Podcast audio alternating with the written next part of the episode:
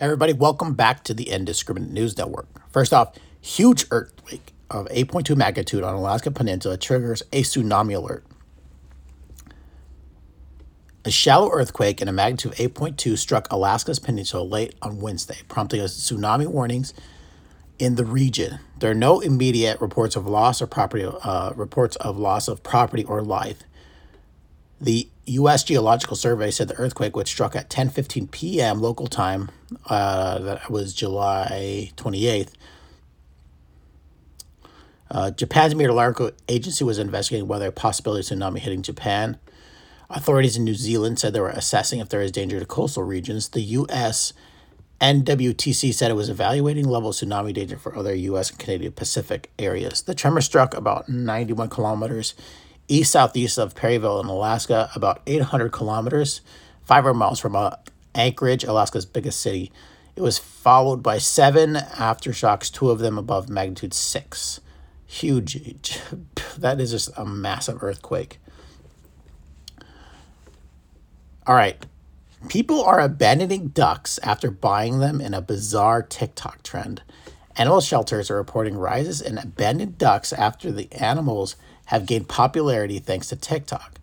Ducks feature in a constant cute video on the app, including accounts dedicated to their pet ducks following with the millions of, of followers and millions. Influencers on TikTok have also documented their experience becoming duck parents, often leaving out how difficult it could really be.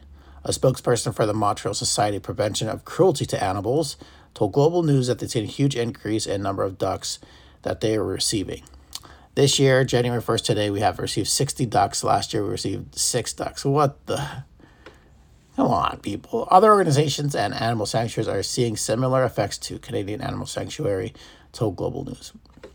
We took uh, we took in six. We placed four more, and then we had no more room for any more of them.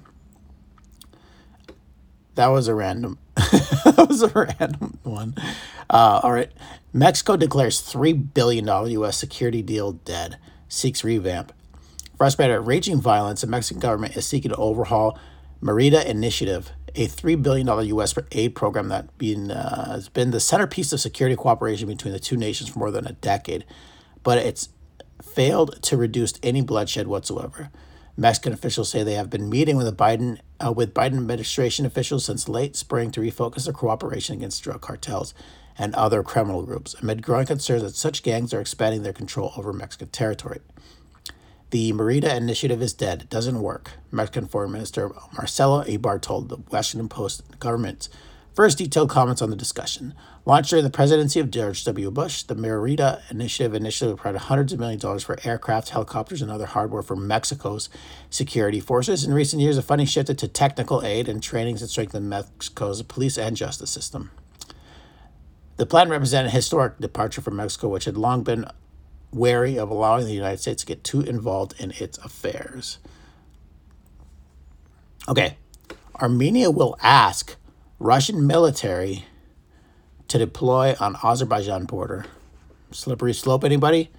Armenian President, Prime Minister Nikol Pashinyan, said he would request deployment of Russian border guards along his country's frontier with Azerbaijan to prevent further escalation after new clashes. Armenian Prime Minister Pasha said Thursday, uh, let's see, said Thursday. Last year, Armenia and Azerbaijan fought a six week war over the breakaway region of Nagorno Karabakh. The conflict claimed more than 6,500 lives and ended with a Russian brokered ceasefire that saw Armenia cede territories and controlled for decades. On Wednesday, three Armenian soldiers were killed in fresh border clashes with Azerbaijani forces and some heaviest fighting between the Caucasus rivals since last year's war. Addressing a cabinet meeting on Thursday, Pashinyan said he wanted Moscow to ask for help. I think it makes sense to consider the question of stationing outposts in the Russian border guards along the entire stretch of the Armenian border.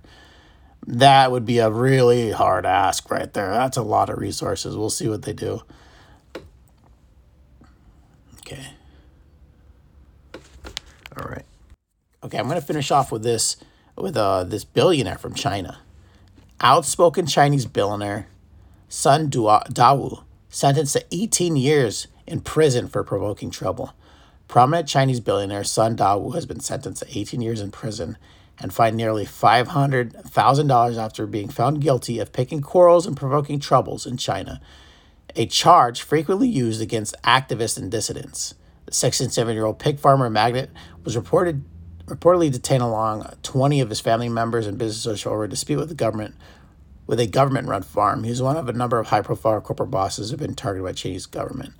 Sun has spoken out politically about some of his talks supported by prominent human rights lawyers and dissidents by paying their legal costs and activist group Chinese Human Rights Defenders. Damn. Cracking down on on dissenters even harder. Crazy. All right, everybody, thanks for listening to the Indiscriminate News Network. I'm your host, Jason. Clair. Take care, and you'll soon. Bye.